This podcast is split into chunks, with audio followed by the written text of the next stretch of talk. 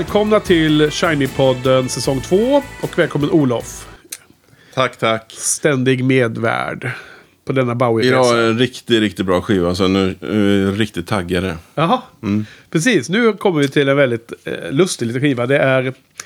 Eh, vi är kvar 1993, precis som förra veckan. Eh, förra veckans skiva Black Tie White Noise släpptes ju i april 93. Och nu ska vi prata om en skiva som släpptes i november samma år.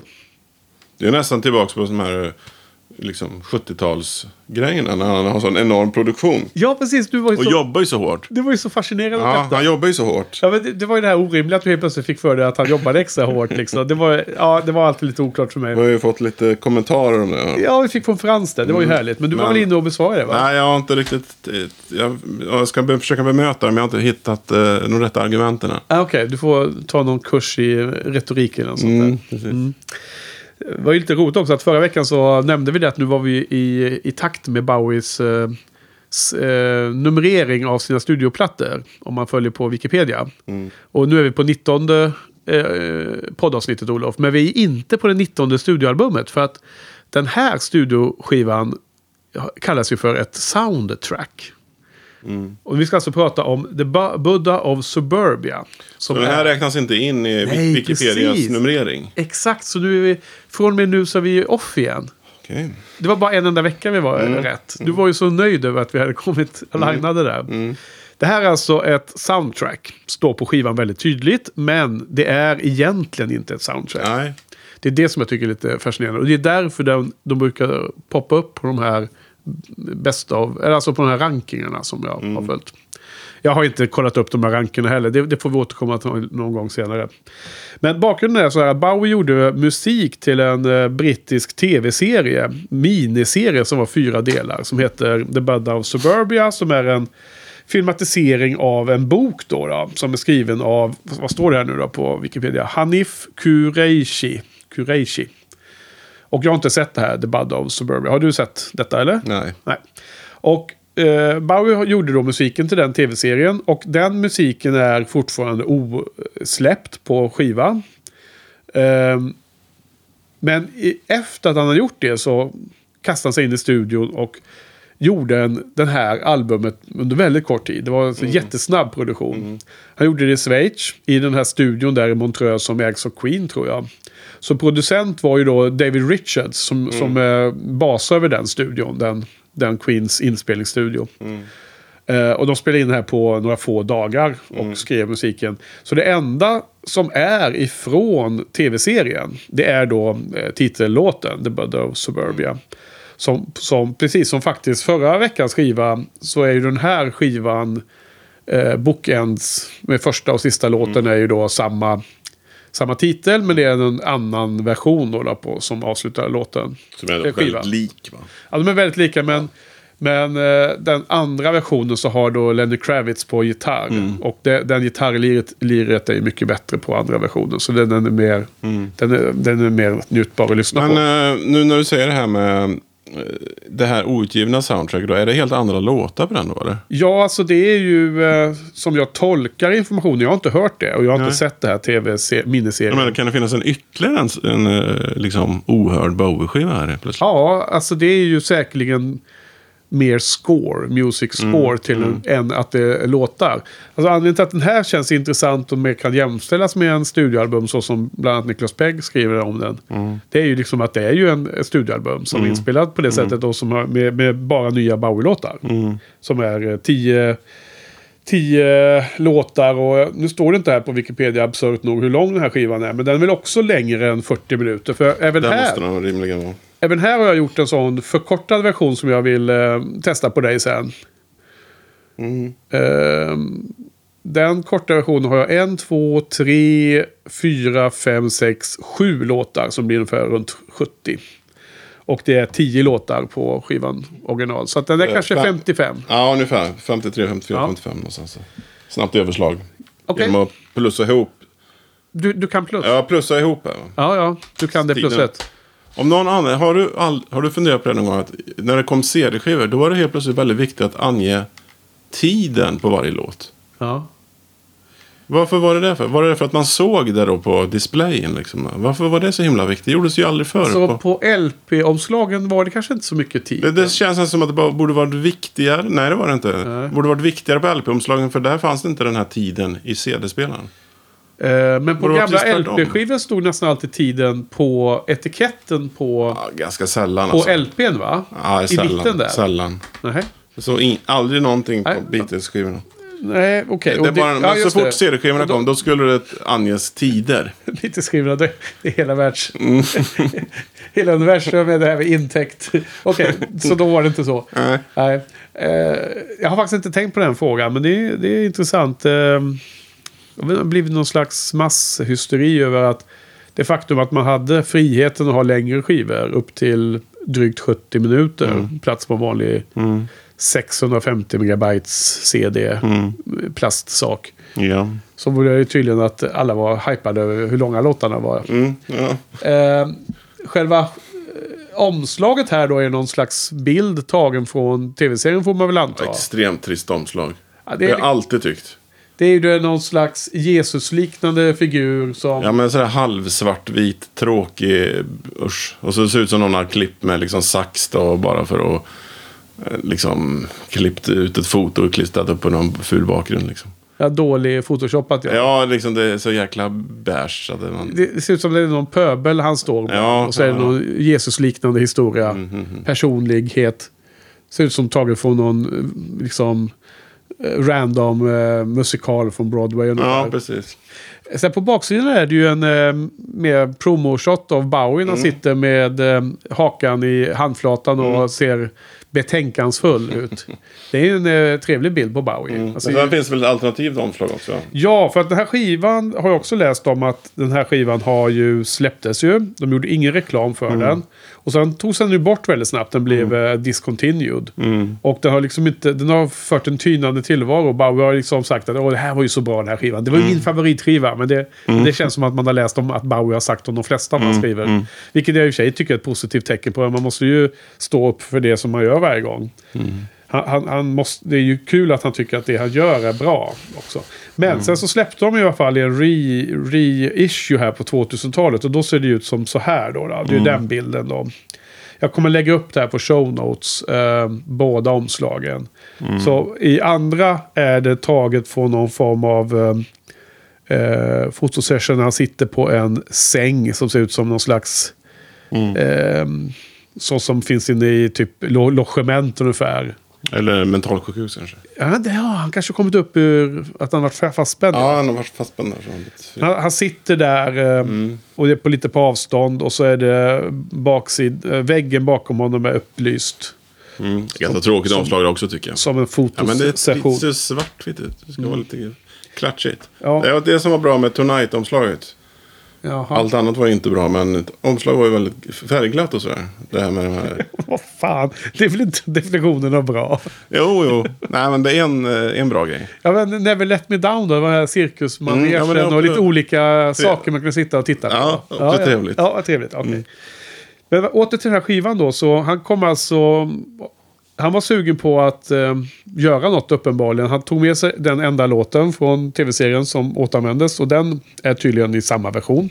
Jaha. Och sen så spelade de in den här skivan på fem dagar eller sånt där. Och skrev all musik på fem dagar då. Alltså under den perioden. Nästan lite som du vet det här eh, random-aktiga som man läste om när det gäller Heroes och dem. Han, liksom satt, han stod inne i studion och skrev texten live nästan till låtarna.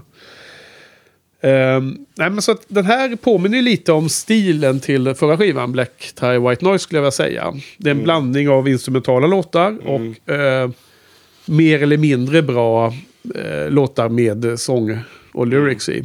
Vad tycker du, i helheten, om skivan? Ja, det här är ju en helt fantastisk grej tycker jag. Tycker du det? Ja, men här, alltså, jag, hade, jag, jag tror jag hade lyssnat på den här skivan en gång eh, från start till mål. Innan, för två veckor sedan. Ja. Uh, för jag, ja, jag tyckte inte den var så bra. Men nu har jag lyssnat, eh, engagerat mig i den och den är ju jätte, jätte...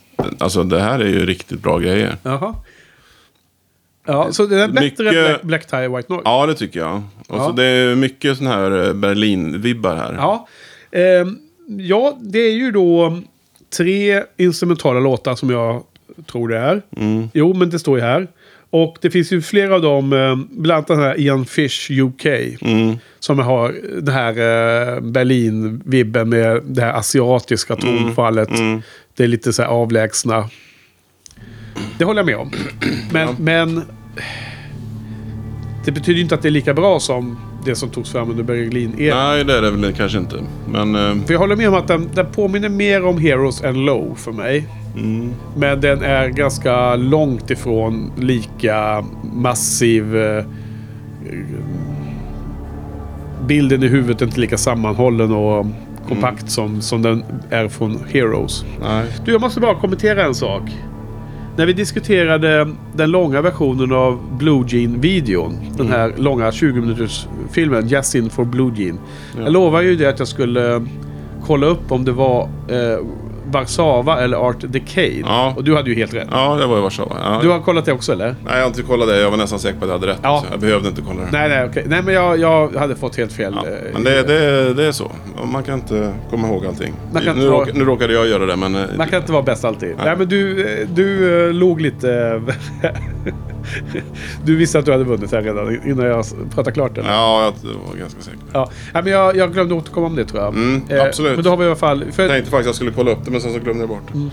men i, Men eh, den här andra grejen då, som var ganska rolig, så kallad spaning från dig, det här med uh, Gervais där. Uh, vad heter han nu? Ricky Gervais. ja. Att, att, att möjligen att Bowies figur där i den här videon skulle vara eh, liksom... Liknar lite Brent... eh, Ja, ja, att det skulle vara liksom eh, mallen för Brent. Ja, chefen i The Office. Ja.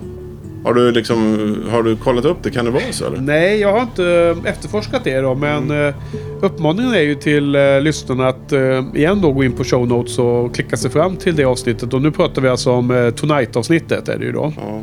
Med eh, Blue Jean-låten. Och kolla på den. eh, det finns en eh, länk till YouTube som ligger uppe där. Och så ser man den eh, lilla filmen på 20 minuter. Jag tänker att han måste ju ha fått den frågan, Gervais, vad, vad han baserar den här chefen på. För den, är, han, den här chefen är ju så udda. Men har, liksom. du, har du sett om filmen bara för att eh, syna min uh, Nej, men jag, jag behövde inte det. För jag, jag tyckte det, det, var så, det var ganska klockrent. Ja, men du håller med alltså? Ja, jag håller med. Men ja. det... Ja, å andra sidan är ju den här figuren som Bowie spelar ganska generell sådär. Så att, men eh, det är helt klart. Ja, det är klart att det inte Mm. är någon uh, uppfinn... Alltså första i världshistorien Nej, som har nej. tagit fram en, en tu- tuntig och väldigt awkward och väldigt Mm. så här um, obek... eh, en, en person som inte har koll på sociala regler och liksom så. Men eh, det var ändå mer än det bara som var Mm. anledningen till att, jag, att det slog mig. Att det kunde finnas en... en Ja, och så just det här att Gervais är ett fan av Ja. Bowie och känner honom sen. Jag klippte ju in det där i den show notes på Tonight tror jag det var. Eller någonstans la jag in det just den där när han eh, berättade om hur han lärde känna Bowie första gången. Mm. Första gången han träffade Bowie. Och, När var det då? Ehm, vadå? Inte, När träffade han Bowie första gången? jag kommer inte ihåg vad han berättade om. men Han, han sa att det var efter The Office hade startat. Mm. Och då när han blev berömd så blev han bjuden på många olika saker. Mm. Olika events. Och då tackade han alltid nej. han ville inte ha något med det där stjärnlivet att göra. Tills han blev eh, tillfrågad att vara en del av en sån här eh, privat publik i någon, någon form av eh, premiär av något slag där Bowie skulle eh, framföra, alltså uppträda. Och han var ju som livslång Bowie-fan så då ville han ju gå på det. Och då hade det kommit någon eh, vad heter det, chef på tv-kanalen och sagt du, du eh, gillar väl Bowie? Kom med här i, i green room bakom, bakom kulissen efter showen. Så fick han träffa Bowie där. Och sen har han en väldigt rolig eh, anekdot om hur efter han då har träffat Bowie får ett mail av Bowie. Ja, undrar om det inte är detsamma som jag tänkte säga. Men säg du, för jag kommer Nej men jag, jag tror inte att... Det, det här tycker jag nästan att folk ska få gå in och titta på. För det, det, det blir ganska dåligt om du eller jag Ja, drar... Är det drar här att han signar mejlet med ett speciell Ja, epitet? ja, precis. Ja, ja, ja, den är jättekul. Den måste folk... Den är rolig men jag tror att det är mycket bättre att höra Rick Ja, Gervais ja, dra ja. den. Ja, ja, ja. Jag har sett honom dra den i flera Mm. eh, intervjuer men jag tror jag hittade någon som var själva... Mm. Han säger lite fel i någon intervju så jag tog en, en version där han... Det liksom sitter klockrätt, Mm. hans leverans. Um, för det är inte kul att hålla på och rätta sig själv i efterhand man har sagt skämtet. Liksom. Mm. Men eh, eh, det verkar som att de kände varandra länge och att de även umgicks privat och så. Han hade hälsat på Bowie i, när han var i New York och sånt. Och, och sen då, då. Eh, Så att de var som privata vänner och så också. Ehm, men det, det har jag nästan säker på att det var i avsnittet för Tonight som var för några veckor sedan. Då alltså, vad blir det? Ehm, det är en, två, tre, fyra avsnitt sen eller vad det blir. Och åter till den här skivan då, då så eh, han skrev ihop allting väldigt snabbt. Jag, jag har också nu gjort en eh, 40 minuter från 10 då till vad sa jag 7 va? Som är runt 40. Och ehm, eh, har du också roat dig med det eller tycker du att hela den här skivan håller som en som genomlyssning att bara ta det rakt upp och ner eller? Eh, jag tror jag lyssnade på den rakt upp och ner de flesta gånger faktiskt. Det var vissa låtar jag tog, men nu kommer jag inte riktigt ihåg. Nej. Jag kan inte riktigt eh, särskilja låtarna tror jag riktigt tyvärr. Nej. Um, ja, men jag tror man, man, det är nog ganska bra. Sju skulle också, jag, jag tror jag skulle kunna ta bort tre här. Ja. Eh, precis för att... ehm, ehm, vi kan också konstatera att det finns en låt på den här skivan som heter Strangers When We Meet. Mm. Som han då... ehm, Eh, tror jag mycket för att den här skivan inte eh, blev promotad som en riktig Bowie-skiva och inte spreds lika mycket. Så kände han väl att den låten försvann lite i den här okända skivan. Mm. Och att han antagligen ville liksom återanvända den därför. Så att på nästföljande skiva som heter Outside, som vi ska prata om nästa vecka. Eh, så kör han ju den igen. Ja. Nyinspelning. Mm. Fast jag tycker den här är bättre. Den första här är bättre tycker jag. Ja, nu har inte jag hört på Outside så mycket i den här. Den, an- den andra på Outside är lite för slick liksom. Okej. Den är för välproducerad. på något. Eh, ja, här är den kanske lite mer rough. Ja. Och Det här tycker jag är den här skivans bästa låt. Mm. Så är det väl kanske. Och, eh, och sen så tycker jag att eh, de instrumentala så är det... Eh, det finns tre instrumentala och en av dem, The Mysteries, tycker jag är ganska svag. Den är väldigt långsam och väldigt eh, intetsägande. Den är väldigt tyst. Men de andra två instrumentala är väldigt schyssta. Vilka är det då? Eh, South Ja, Horizon det. och Ian Fish UK. Just det. Her. Så är det nog. Ja. Och Eh, eh, sen så, så jag har tagit bort en instrumental och sen har jag i min lite kortare spellista har jag valt att bara ha en av de här Buddha och Suburia-versionerna med. För de är ju väldigt lika som du nämnde. Och då har jag tagit den andra versionen, den med Lenny Kravitz gitarrsolot. Så då har vi fått bort två. Och sen vilket är det mer jag har tagit bort egentligen? Eh, Dead Against It har jag tagit bort. Nummer sju. Okej. Den tyckte jag var en svag låt. Så att, i princip har, har jag kvar resten. Och i det här fallet finns det ju inte någon sån här massor med bonus-CDR och eh, Nej. mixar och sånt. Så att det här är liksom skivan rakt upp och ner. Ehm, och det är ju ett fåtal eh, folk som spelar på den här. Det är ju Bowie själv som spelar en herrans massa olika instrument. Inklusive eh, gitarr och eh, saxofoner och så vidare. Sen är det då det här multi... Eh, eh, vad var det nu då? In- Instrumentalisten. Multi-instrumentalisten ja. Ja, Erdal Kisilskej. Kisselkay. Kisilkej. Säg, Bowie uttalar honom som Kisselkay. Okej. Erdal Kisilkay. Hans, eh, denna, denna underbara multiartist. Ja, multiinstrumentalist. Ja, han, han spelar också de flesta instrument. Sen har vi Mike Garson från eh, Sigge-eran som är med som du poängterar Mm. eh, på var och varannan skiva nu för tiden va? Från och med den här tiden. Han är med på piano på två låtar. Mm. Och så är även då David Richards, han producenten. Han, eh, han som skötte studion. Okej, vad har vi då på David Richard? Jag känner igen det namnet. Han har alltså producerat eh, Queen, tror jag. Eh, Han verkar vara någon polare till dem. Han, de har väl, de, det verkar som att de ägde den studion och han skötte den. Så kan det vara från Queen-kopplingen som du känner igen hans namn eller? Att Ma- McCartney brukar ju alltid utnyttja sådana här kända producenter. Okej. Så jag tänkte kan, han kanske var med där, men det, det vet jag inte. Men vad, hur, gör, hur jobbar McCartney med producenter då? Är han, eh, han vill ändå styra helt själv har man en känsla av. Mm. Så vad har han en känd producent till då? Nej, jag vet inte. Nej, det var oklart. Det är oklart. Okej. Okej, men min lilla version då är att jag börjar, börjar med Buddha of Suburbia. Men tar då den andra versionen. Mm. Och ehm, egentligen är det en ganska tråkig låt i grunden. Jag tycker inte att den är jättebra. Men det är ju den här låten där han väver in en massa gamla låtar va? Jaha, det är mer än jag Ja men, är kapabel att ja, men det höra. var ju mejlade jag om. Var det, det, det, det, det måste vara Bull of Suburbia. All the Madmen är ju med bland annat i slutet. Ja, du hade någon uh, absurd quizlåt där. Vilken låt är det som, kän- och som känns igen? Jag ja. kunde inte det. Ja men det är All the Madmen. Det är, det är klockrent. Ja, men jag hörde inte det. Nej okej. Det, det, det kan du läsa om i PEG-boken också. Ja. Mm. Men sen är det någon annan låt som jag inte, eh, liksom, det är bara någon gitarriff sådär som jag inte har liksom lyckats placera. Nej. Jag undrar ens om det är en Bowie-låt.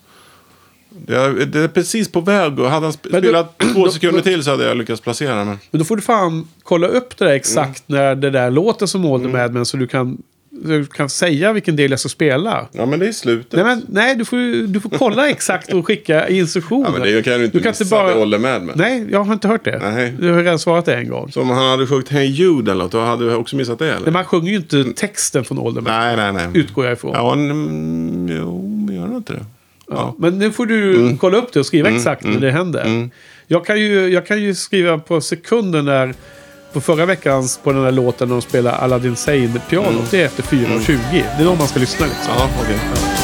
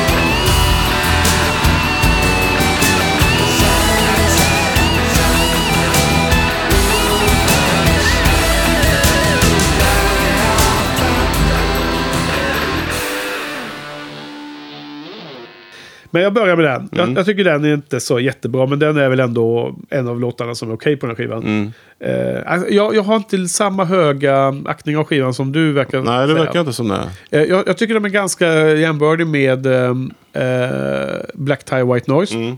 Och det har gått lite upp och ner faktiskt. Vilken av skivorna som jag har tyckt varit bäst. Då, då. Ja.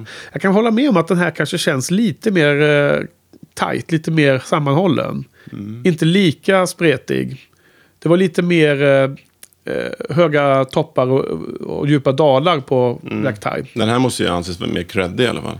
Ja, men det kanske den kan vara Mm. också. Och speciellt med den här reissue på 2000-talet med bättre omslag. Mm. Så ser det ut som en riktig skiva. Istället för det här äckliga omslaget. Då. Mm. Den andra låten så är det då sk- skivans, alltså på min eh, Mm. playlist så är det också skivans andra låt. Den heter Sex and the Church. Mm. Som är en skön, skön bit och ganska konstig låt men ändå b- skön att lyssna på. Jag gillar den. Ja, jag också.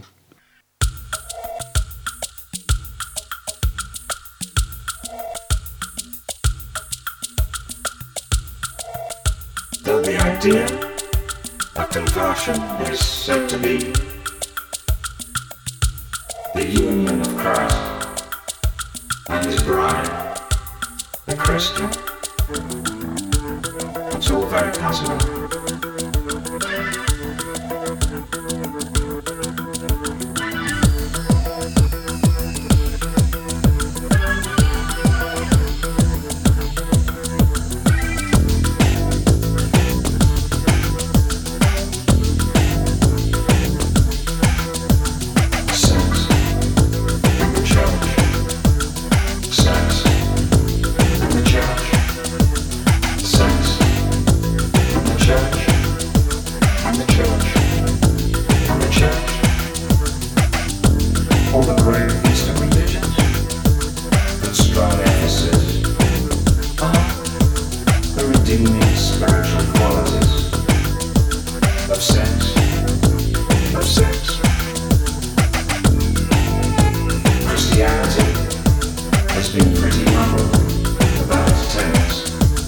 sex, sex, sex. Och den, den får man att känna som att det låter som filmmusik också. Även om man nu vet att alla låtar förutom den allra första har ju inte varit med i den här tv-serien. Så det är ju inte filmmusik. Men det är ju lätt att tänka i de banorna när det står soundtrack på omslaget. Men tänkte du på det, att det fanns sådana vibbar i den låten eller? Nej, det var inget. Inte direkt så. Nej. Ja, men jäkligt cool låt alltså. Udda sådär. Ja. Det, det här tycker jag är en, eh, den tredje bästa låten på skivan. Tycker jag. Mm. Kan vara så. För sen då så kommer vi in i låt, skivans tredje eh, låt. Är också min tredje på, på min playlist. Och det är den här South Horizon. Som är skivans näst bästa låt. Den är Ja. instrumental. Eh, det har den avlägsna trumpeten. Mm. eh, Som skriker. det är bra. klinkande piano. Ja. Jazzig bas. Ja. Det känns som den perfekta låten att ha i bakgrunden på en sån här jazzbar i vestibulen på en hotell. Liksom. Ja, jag tror jag fick den här låten på skallen här, här i helgen. Ja. Jag, hela, jag kunde inte få den ur skallen. Hela tiden lät den i mitt huvud. Liksom. Ja, men det är skönt ändå att det var en ganska bra låt. Mm. Då. För ibland får man ju den där effekten, fast det kan vara vilken låt som helst. Ja, Som inte alls kanske är den bästa. precis. Ja. Jag tycker Ja, den, ja. den är riktigt nice. Ja, det är South den. Horizon.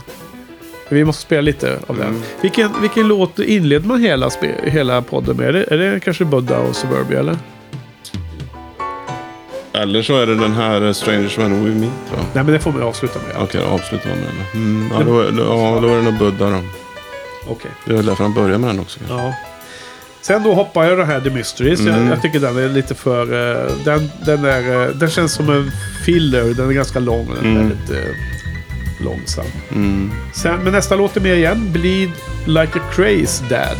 Mm. Konstig låt. Den är ganska enformig. Men den är ändå värd att vara med bland de 40 minuterna. Mm. Vad tycker du om den låten? Mm. Den är sådär. Ja. Ja. Alltså jag fick en liten vibb av att det här kanske kändes som en... Skulle kunna vara den här bryggan över till Outside. Lite samma stil som vissa Mm. Ja. av låtarna Outside. Ja, just förutom då Strangers When We Meet som de facto är med på Outside. Mm. Men jag tycker den är ju, om man får vara lite lustig, är en stranger. Även på Outside. Ja, Med Strangers ja. When We Meet. Det var Ja. inte så kul kanske, men eh, jag tycker inte den passar in på outside alls. Nej, den är ju inslängd som allra sist. Ja, det känns precis att bara det här är plötsligt. Liksom. Ja, okej, ja. ja, men Mm. det kanske jag kan köpa. Men jag måste återkomma med alla reflektioner runt Outside. Mm. Det är ju en väldigt... Det är nog en skiva vi kan prata lite längre om. Mm. För den är så komplex och har så mycket innehåll i sig. Det är ju, det är ju en, en temaskiva och... Ja, den är väl nästan över 70 minuter lång. va? Ja, och den, går, den har massor med såna korta partier som är som bryggor mellan låtarna. Kallade interludes. Nej, Sig kallas Ja, det. skiva. Ja, ja. Som... Eh, Precis. Spoken Siegs. Ja, hade liksom, har nästan teatraliska Ja. små inlägg. Han- Det är lite jobbigt. Hela skivan handlar om en karaktär. Jo, jag vet. Jag vet. Och, och så vidare. Men vi, vi får återkomma till det. Ja. Ja. Så, så därför så, men jag kan nog köpa det Mm. du sa om Strangers We Meet där. Eh, men jag tycker i alla fall att den här... Eh, Bleed Like a Crazy Dead känns som... eh, Dels den här Bleed och hela det, den temat som hela Outside handlar om. Eh, plus att själva hur, hur musiken är, att den känns som en slags tidig... Eh, en bryo av vad som skulle hamna, vad som skulle bli eh, Outside. Eh, sen nästa låt då är ju då Strangers When We Meet. Och då har jag gjort så att den tycker jag är så bra och tung att den har jag lagt sist i min spellista. Som, eh, nästan, annars avslutas du med den här Buddha med Lenny Kravitz. Men den har jag ju plockat till första plats. Så då, då ersätter jag den som ankare på hela, hela albumet med att flytta ner Strangers When We Meet. Så jag avslutar med den faktiskt. Ja. Det är en ganska skön spellista när man får den i slutet. Det är liksom en slags payoff. Att den landar i det. Ja. Istället så går man över till den här Untitled number one. Alltså jag hoppar i den här Dead Against It. Som jag, nu, har jag ens, nu har jag till och med glömt hur den är. För jag har för mig att den var riktigt dålig. Ja. Okej. Uh, uh, Untitled number one är väl något av en filler ändå. Men den är ganska bra. Alltså, den är duglig men, men eh, står inte ut i mina öron. Är det den som har det asiatiska? Eller är det där Iron Nej. Fish? Det är nästa. Det är Iron Fish som då är eh, näst sista låten, både på skivan och på min spellista. Den instrumental igen. Ja. Och där har du det här Heroes-liknande Ja, asiatiska tonläget. Jag tycker den är väldigt lik. Kommer du ihåg den här låten All Saints? Som var en bonus på Low. Ja, ja. Bonuslåt ja, på Ja. Ryko-utgåvan. Ja. Ja, jag tycker den på, de här påminner väldigt mycket om varandra. Okej. Ja. Och det intressanta är att jag läste att det var, inte- de, det var någon som tvivlade på att den här All Saints och de andra bonuslåtarna från eh, Low och Heroes Ja. verkligen var inspelade under Berlin-tiden. Ja. Och att, att de menar på att de i alla fall på något sätt var fixade i närheten av den här tiden. Okej. Men när kom den här Sound and Vision-boxen ut? Första gången? Nej men alltså Sound of Vision-boxen eller Ryko-versionerna? Vilket menar du nu? Ja, jag trodde, ja, okej. jag trodde det var att de här bonusarna kom ut på Sound of Vision först. Men de kom på... Nej alltså... De kom, tror- de kom alltså på Ryko först. Jag trodde de var med även på Sound of Vision. Men Det här borde man kolla upp då. Men Ryko kom ju 90, 91, 92, 93. Men Okej. framförallt 90 och 91 kom Ja. de flesta. Och sen kom väl Sound and Vision i... Hade väl kommit eventuellt precis före ja. Ja, det måste ha gjort 90. I en trippel CD-version. Ja. Och sen släpptes den ju reissue som en 4 CD-version. Det är den jag har. Ja, just det. Och då har man ju då har man gjort den efter 90, alltså då är det typ 90 någonting, 90 whatever, 5 eller whatever liksom. Det är mycket senare. Så att du menar den första versionen av Sound of Vision som måste väl ha släppts i samband med den stora turnén som hette Sound of Vision Tour. Och då kan det stämma in med att de släpptes kanske där allra först och sen Ryko-versionerna kom i Stridström efteråt då, då. Kan vara något sånt. Är, det- är, är det så du har lärt dig att det hände eller? Ja, typ så ja. Ja. Nej, för jag har inte koll. Ja, Okej, men då är, då är, jag tänkte, kan, kan det vara så fantastiskt att eh, den här eh, Sam R är inspelad tillsammans med de här Buddha of Suburbia? Men, men så är det inte då. Men, Du menar att Erdal skulle vara med och spela? Är precis. Jättemånga Ja, olika det kan mycket vara så. instrument. Eh, för att jag tror det var så att det var de, Bowie hade själv tejperna. Eller providade tejperna för de här. Sam R och nej, eh, All Saints och Ja. allt de här. Och då, ja, just det. Och I Pray All också tror jag. Och då hade liksom, det fanns ingen record. eh, Han kunde, det var liksom ungefär som att Bowie kunde hittat på allting. Liksom. okej. Han spelade in tre nya låtar och sa att ja, men de här spelar jag in med Eno, med Brian Eno. Så du menar att allting är ett lur? Ja, den, att den är så bluff allting. Men det spelar ingen roll för låtarna, låtarna är väldigt bra. Så att, det är kanske Erdal Kisilke som är med på de här låtarna. Ja. Sam har. Ja, det var kanske en utvikning. Men i alla fall en Iron Fish tycker jag påminner väldigt mycket om uh, Sam R. Ja. Och Ja. Det, det är Eh. någonting med det här ljudet. Det är Sam R.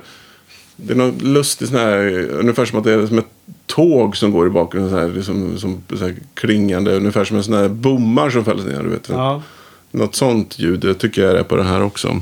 Påminner väldigt mycket om samma stämning på något vis. Då får du kolla upp och mejla det också exakt Mm, vilken tid det är. klingande ljud där. Antagligen hörs den här låten nu i bakgrunden medan vi pratar. Mm. Instrumentala låtar kan man ju bara köra parallellt. Det är ganska nice. Men eh, ja, och sen avslutar jag min eh, spellista som jag redan nämnt då med Strangers When We Meet som är en eh, må vara en udda fågel i outside-perspektiv. Men jag tycker den är ganska udda även här. Håller du med? Ja, den är så mycket bättre än allt det andra.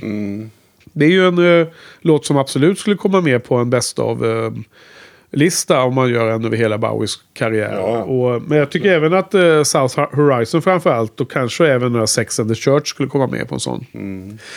Ehm, ja, nej, men det är lite lustig historia runt det här då. Just att den var så eh, bortglömd och men att de kallar den för en uh, studioalbum. Det, det vill säga att de inte kallar det för studioalbum trots att det var det. Att de kallar det för en soundtrack. Det, det skulle ha varit så enkelt att säga att det, att det skulle vara det nya Bowie-albumet som är influerat av soundtracket eller något sånt där. Och så skulle de få liksom en värdig plats då i hyllan. Eh, Men att de varken gjorde reklam för den och att, de, att det sen, jag tror han skrev i någon kommentar att det hade fått bara en enda musikreview som förvisso var positiv men att det var liksom ingen som brydde sig. Nej, det är jättekonstigt. I, i, i bland Det journalister. är otroligt egentligen. Och så- sen hur att då Bauer själv då liksom, eller skivbolag eller management, vad fan det nu är då, som hade tagit bort det från deras katalog. Det gick inte att få tag på. Tills de mm, gjorde en sån här reissue då, då på 2007 eller nu var. Ja, men det ser man ju hur viktigt det är med, med liksom promotion. Man kanske kan tycka att ja, han är en känd artist, han behöver inte promota. Liksom. Men det är jätteviktigt även för de här Ja. världs, världsartisterna såklart. Ja, för att jag menar, du sa att du inte hade lyssnat på Black Tie så mycket. Och, och samma sak med mig, men det här har jag lyssnat på ännu mindre. Ja, jag har nog bara lyssnat på den här en gång. jag. Alltså jag är inte ens säker på att jag hade hört hela skivan Nej. innan vi skulle lyssna in oss inför den här poddningen. Mm. Så det här är ju en total uh, nyupptäckt för mig. Ja. Eller så, ja, upptäckt för mig. Ja, men det är lite häftigt tycker jag. ja. Det, var ju, det var ju som eh, jag kommenterade till Frans där. Ja. Att eh, jag avundades hans möjlighet att få lyssna på Bowie för första gången. Eftersom han kanske inte har lyssnat på alla de här skivorna. Ja. Jag menar, det- skulle vara härligt att Det, sätta det, din hjärna det är liksom. ett unikt eh, eh, tillfälle som man bara gör en gång. Ja, typ. Ja. Jag håller med. Och det är ju eh, en bra kommentar, en rätt kommentar. Det är ju, eh, får bara hoppas att Frans och andra som lyssnar då tar chansen att gå in och lyssna på Spotify och hör hela skivorna och, och, och liksom köper dem på, på lämpligt format. Om man köper plastbitar och spelar i CD-spelaren eller om man eh, köper det på internet och, och liksom har det i sin Google Music eller vad man nu kör. Vad heter det? Jag tycker det är också lite kul att... ehm, eller kul, det var helt fel. Jag menar, en kommentar på vad du är inne på där att visst, han är en stor stjärna, han var jättestor på 70-talet, men han hade ju liksom gjort eh, karriär harakiri flera gånger om innan detta. Så att, jag menar, både med skivorna på 80-talet och sen framförallt Tin Machine, det är som att man ger fingret till eh, inte bara publiken i någon mening. För publi- publiken kanske kan uppskatta att en artist prövar nya saker. Men han ger liksom en finger till alla som sitter och räknar vinster på skivbolagen. Han gör ju inte speciellt lättsåld musik ett tag här ju. Eh, och han, han går liksom tillbaka till ruta ett i någon mening. Jag menar, han var säkert inte så här självklar storsäljare. Nej. Men det var väl ditt jobb att kolla hur, hur mycket de här skivorna sålde? Jo, alltså... Black Tie, hur var det med den? Nej, jag har inte gjort det. Nej, nej, nej. För det första så hade jag gjort det så hade jag ändå glömt bort det. För jag tappade ju, eller tappade, jag glömde ta med min... Ja, men, Lapp. Ja, men du sa att du hade ätit upp lapp, lappen. Ja, så var det inte. Men, Ja, men- jag hade jo, ja, du sa det. Att jag hade ätit upp den? Ja. Jaha, okej. Ja, nej, men okej. Mm, vi säger det då. En bra historia. Ät, jag åt upp lappen för att slippa berätta om vad den sålde. Ja. Eh, Men jag undrar om inte det Jump Day säger kom ganska högt på i UK. Det var, det var, Nu får jag bara sådana minnen. Den här Bud of Suburbia hade ingenting med såklart. Men, Nej. 55,5 minuter här också. Nu Mm. adderar det va? alltså den har ju fått eh, okej, bra eh, Record Collector 3 av 5. Mm. All Music-sajten 3 av 5. The Encyclopedia of Popular Music 3 av 5. Mm. Rolling Stone Album Guide 1 av 5. Jaha. Men det ger väl inte mycket för Rolling Stone va? Nej, det, det, vad, är det, vad är det för någon tidning? Helt okänd. Ja, men eh, många kritiserar den. Ja, alltså, berätta. Ja, det är bara så här på nätet. På nätet. Okej. Ja, men många tycker att den har eh, degraderats. Den Ja, var liksom häftig en gång i tiden. Liksom. Ja, men alltså... Jag tänker att när de släpper så specialutgåvor där det handlar om ett band eller artist som man gillar. Så är det ganska kul ändå att köpa ett sånt och titta när de har analys av varje album. Så här, Neil Young eller Pink Floyd eller Bowie eller vad det nu må- månde vara. Tycker du inte det? Att det håller fortfarande. kanske, ja. Men det är klart, det är en annan era när man köpte magasinet. Det är typiskt som man åker på semester och man ska si- sitta på en solstol och, och vila upp sig. Att man skönt att läsa en, en fysisk tidning istället för att allting är på internet. Och på en padda eller något sånt där. Mm. Jo, absolut. Så. Ja. Sen finns det någon annan här som... eh, Ja, eller vad ska du säga? Eh, nej, nej. Fysiska tidningen. Ja, Rolling Stone. jag, håller, jag håller med om att Mm. det är svårt att... Det kommer nog överleva ganska länge med fysiska tidningar tror jag. Tror jag. Ja, men antagligen så om man nu ska ge sig in på den, bara kasta sig ut någon åsikt. Eh, kanske inte dagstidningar på samma sätt som vi var vana med när vi växte upp då, då Olof. Mhm. Men eh, däremot så tror jag mer nischade tidningar. Mm. Absolut. Det är precis som vinylen nu som det, Mm. det ser man överallt att den har ju en revival. Det är många som köper vinylskivor. Jag var ju för övrigt på en uh, releasefest här om eh, helgen. Mhm. Förra helgen. Eh, White Birches. Uh, jag känner en av dem i den duon. Jenny lite. Så jag var på release-spelning och fest. Och då ingick det i själva biljetten en eh, vinyl av den nya skivan. Väldigt trevligt. Ja. Det är något det är ju helt fantastiskt att få en vinylskiva. Ja. Ny i handen, inplastad, du vet man öppnar. Doften och allting. Jag undrar, för det, det här med vinyl, alltså, bygger de upp nya sådana här vinylpresserier? Eller har de, liksom, har de legat i malpåsar och de bara kör igång dem igen? Liksom? Jag tror inte att det är jättekomplicerat Det är ingen stor grej. är det? att Nej. eh, bygga en fabrik. Men jag vet inte exakt vad man trycker om. Kommer du ihåg när, när vi samlade skivor på 80-talet att det var också viktigt vilket, vilket land det kom Mm. Ja, ja, vilken pressning då? Vilket sämsta landet, kommer du ihåg det? Sämsta Eh, pressningarna. Kanada? Nej, ja kanske det också var, men Holland. Var Holland då? Ja, Ja, tunn, tunn. eh, ja det var vinyl. tunna ja. Mm. Väldigt sladdriga och Ja, just det, ljud. just det. Svenska pressningar var ju ganska bra. Ja, UK Men- var väl bra också. Brittiska var ju bäst såklart. Ja. Original. Ja, okej. Däremot så är ju den bästa vinylutgåvan av The Beatles White Album är ju German Di- Direct Metal Mastering. Jaså? Från, jag kommer inte ihåg den. Menar du skivan The Beatles? Mm, ja, precis. För, Jag tror den släpptes i början av 80-talet. Alltså, För, för nu, på den versionen. okej, någon form av guldhistoria. eller? Nå, det var, ja, men jag minns det. Jag tyckte det var väldigt så här, bra ljud på den. Och det, Okej. Men då är det tung vinyl. Nu pratar man om sån här eh, 300... Vad är det? 300 gram? 300 eller? gram. Nej, jag tror inte det var så tung faktiskt. Jag kommer att det var vit också. Alltså väldigt mycket plast så att det blir väldigt stabilt och att det här spåret blir exakt Mm, Ja. som stiftet åker i eller pickuppen. Och Ja. De här tunna sladdriga skivorna som är billiga de kostar bara 13,95 och sånt där. Mm. 22,95 och sånt. Då, dåligt. Mm. Och så var det alltid... var ju så typ så här... Eh, vad hette de det här eh, varuhuset i Skövde där? Kommers och de hade satt någon jäkla irriterande eh, klisterlapp då som man, som, som man, man inte kunde få bort. Klisterlapp som var över som man inte kunde ta ut skivan. Nej, förrän, den var såld. För då, det var som ett si- sigill. Mm. Och då, då måste det ju vara ett klisterlapp av den sorten som man kan ta bort Mm. enkelt. Så, att skiva, så man kan få skivan som den ska vara. Ja, det gick ju inte det. Utan då blev det ju skadat där bakom. Mm. Så man var tvungen att ha den där fula.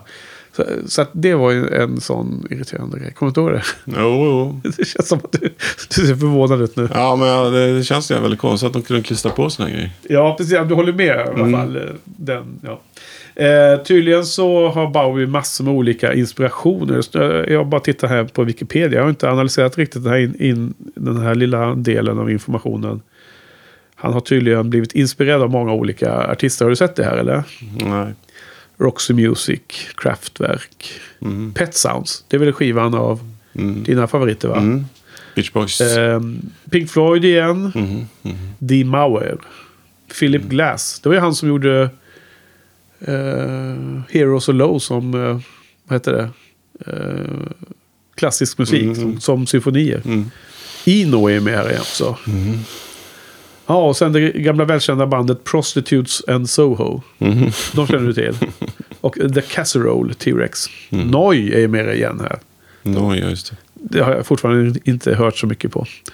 Unter den linden. Okej, men, eh, ja, men ganska udda skiva, ganska ovanlig. Eh, det låter som att du var väldigt eh, positiv här. Mycket, mycket positiv. Eh, vi kanske börjar närma oss då. Vad, vad säger du om eh, betyg då på en sån här, då? En sån här sak? Det är en åtta av tio. Ja, precis. Jag skulle ju då få gissa det direkt eftersom du hade en sjua på förra veckans. Ja, men det var ju kul. Alltså jag kanske har... eh, Det är svårt också eftersom vi delvis eh, lyssnar på de här skivorna eh, samtidigt. Lite överlapp då. då. Jag har för övrigt eh, eh, även lyssnat lite på Outside. Vi måste komma igång lite med näs, nästa veckas. Jag tror att det kommer att ta tid att lyssna in sig på den igen. Eller återinlyssna sig. Så att jag vet inte, jag vill kanske blanda ihop lite. Men jag, jag kände att den här var... Den var ändå svagare i slutändan. Um, jag gav den faktiskt bara en fyra. säga. Ja. Men jag har också... Alltså det är svårt, allting är ju relativt. Men jag har haft en... Mm, Det är lite grann relativt. Och glädjen av att man tyckte den här var så bra kanske färgar... Vi får se. Vi kanske... Ja. Vi får se Alltså- var den hamnar sen i, i, i liksom... Bland de, alla de andra. Ja, Så kanske... vi får göra en sån här slut... en- Du har ju slarvat... Du, har- du har ätit upp lappen med dina topp 14 Ja, också. ja, ja. Så att nu, nu kan vi inte skriva det på Nej. Let's Dance-avsnittet. Det går väl att återskapa i och för sig, men... eh, Ja, men vi har bara topp 7 kvar Mm. för eftervärlden. Jag har nog tappat min lapp också. Eh, Ja. men sen i, i framtiden Olof, när vi gör den här sista podden här. Då skulle vi ha topp 28 blir det ju, Eller 27 Mm. om vi har Tin Machine som en va? Eller vad det skulle bli. Då, då, då förstår jag det som att du menar att då när man då jämför allt Mm. på ett bräde liksom. Då kanske den här... Helt plötsligt är den mycket lägre. Ja, ner då kanske den här Så vi- hamnar lägre. Runt Men- eh, skivor Jag som kommer inte ihåg vilka jag gett åtta, men för övrigt. Men Young Ja, jag tror att liksom, absurt nog tror jag att du har gett åtta till typ Aladdin Sane och sånt. Ja, det skulle här vara lika bra som Aladdin Ja. säger då. Ja, det kanske det inte är, men okej, visst. Ja. Men jag ger den ändå åtta, för jag tyckte vissa låtar tyckte jag var så jäkla bra. Och så den här som satte sig på huvudet där, och vilken det nu kan ha varit. Jag undrar om det kan ha varit South, South Horizon. Ja, det var då du nämnde Mm. det tror jag. Vilka är det som är allra bäst då tycker du på den här skivan? Ja, då tycker jag det är South Horizon, Sex and the Church, Strangers When We Meet. Och sen tror jag det är Iron Fish UK, UK Here. Ja. Ja, det är väldigt liknande jag tycker. Och Ja. Det är konstigt att vi har så stor skillnad i betyg. Men jag, jag har väl... Jag har ju varit lite otrogen under veckan och lyssnat både på Mhm. Neil Youngs eh, Hitchhiker. Mm. Eh, släpptes förra året. En skiva som... Eh, eh, inspelningar av demos från mitten på 70-talet. Mm. Alla låtarna inspelade under en och samma natt. Neil Young ensam med gitarr och eh, David Briggs i eh, producentstolen i studion. Mm. Och ratta Mhm. maskineriet.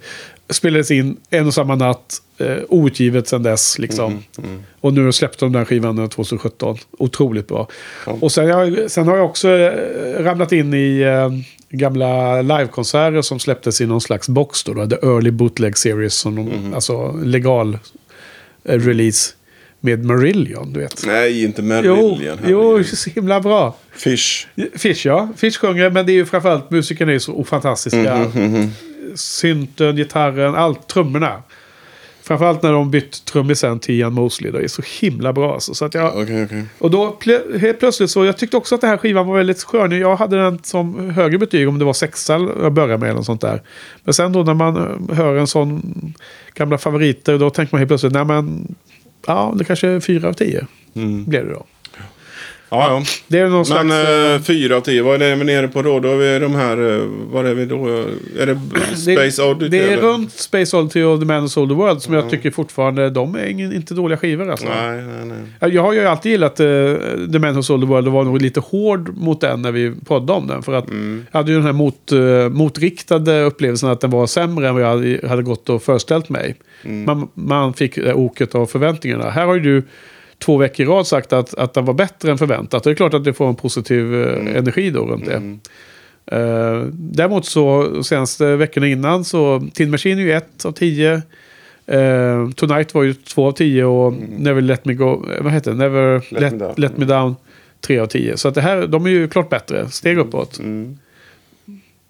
Ja, Ja, jag kanske gör dig besviken här nu. ja, så är det. Men eh, det får vara så. Ja, ja okej. Men då ska vi blicka framåt lite då. Så nästa vecka, det 20 avsnittet av podden, då ska vi prata om det 19 albumet och det är Outside från 95. Denna temaskiva och eh, låtarna går in i varandra och allting. Ja, och Brian Eno är med ja. Lång så fan.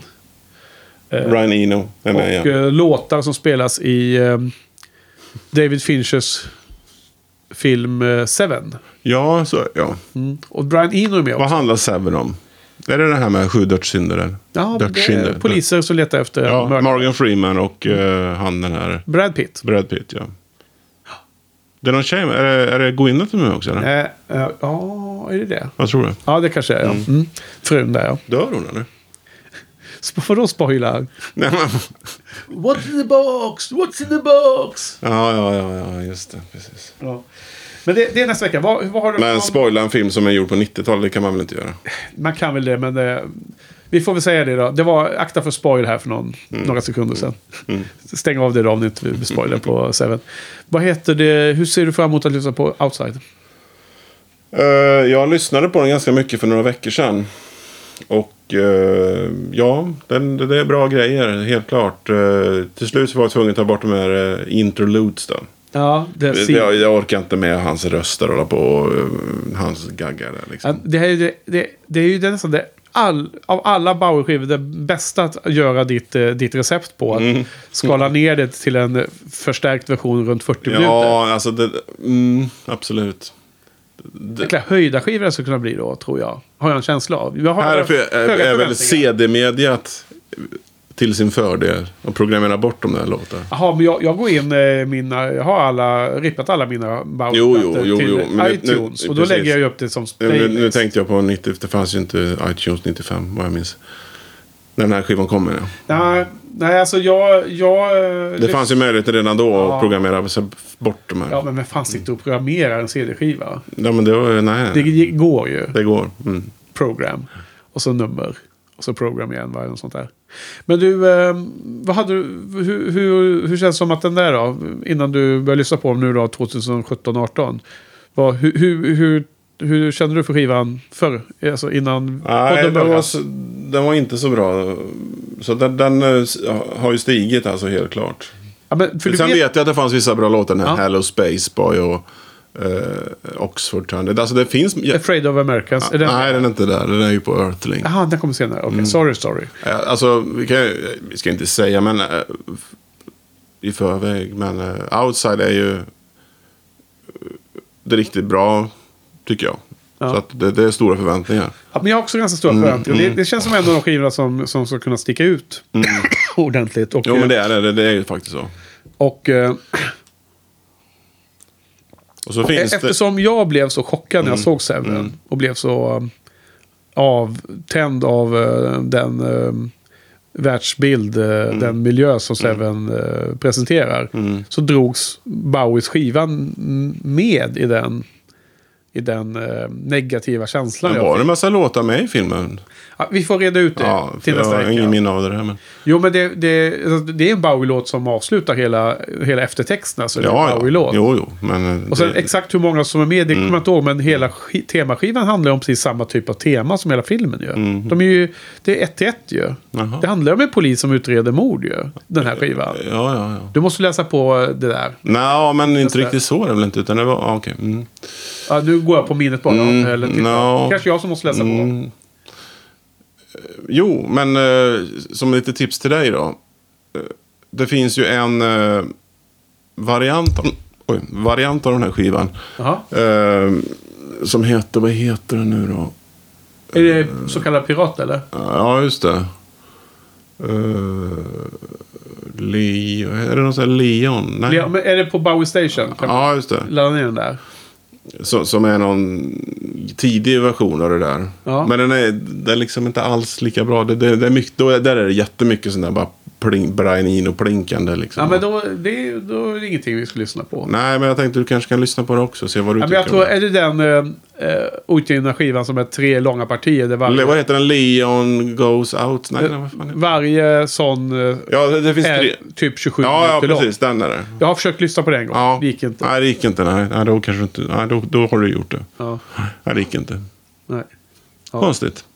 Ja, nej, men jag ser fram emot den ganska mycket. Mm. Ja, eh, bra. Leon Takes You Outside heter det? Det, det, kanske. Ja. Det, det, det kan ju också vara ett efterhandskonstruerat namn. Så att, Mm, Så. Men du, eh, vad bra då. Men då eh, ska vi nöja oss för idag eller? Mm, jag tror det. En stark re rekommendation från Olof till lyssnarna. Lyssna på Buddha of Suburbia. Ja. Eh, skräms inte av att det, är, eh, att det står att det är filmmusik. Nej. Sound- Soundtrack. För det inte, Skräms inte av det tråkiga omslaget. Nej, ta, ta en av de nya utgåvorna och det, det är säkert den nya bilden på Spotify och sånt också. Mm. Gå in på show notes, kolla. Finns det några videos för det här eller? Ja, det finns det. Det finns The Bud of Suburbia. Det finns en video när Bowie vandrar omkring i en förort, villaförort. Ja, coolt. Mycket coolt. Jag Ja. tror det är en del grejer från filmen också. Jag känner igen eh, den, här, en den, här, den här figuren. En tv-serie. Ja, tv-serie. Mm. Ja. Jag har glömt kolla på videos inför... För, Mm. Nej, men den, den finns det i alla fall. Sen, Strangers When We Meet borde finnas också. ja, kanske kommer under outside-eran. Ja. Okej, vad bra. Men du, då får vi tacka för idag då. Så tack Olof. Tack Henrik. Härligt Tack att vara här. lyssnarna. Vi hörs. Hej.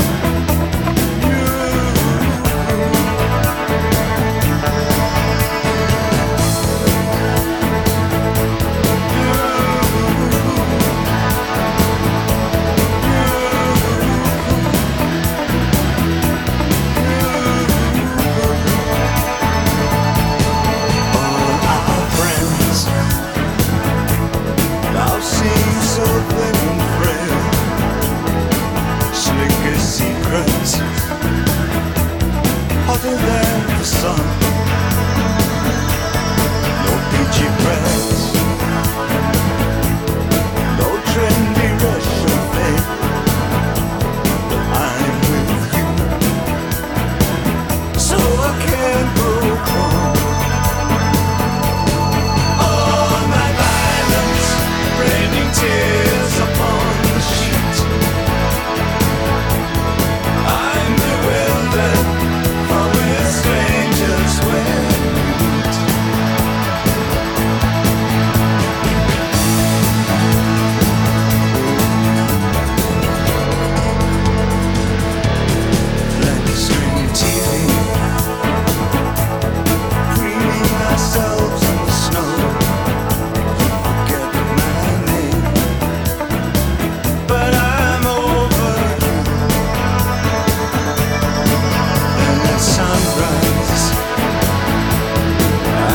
Sometimes.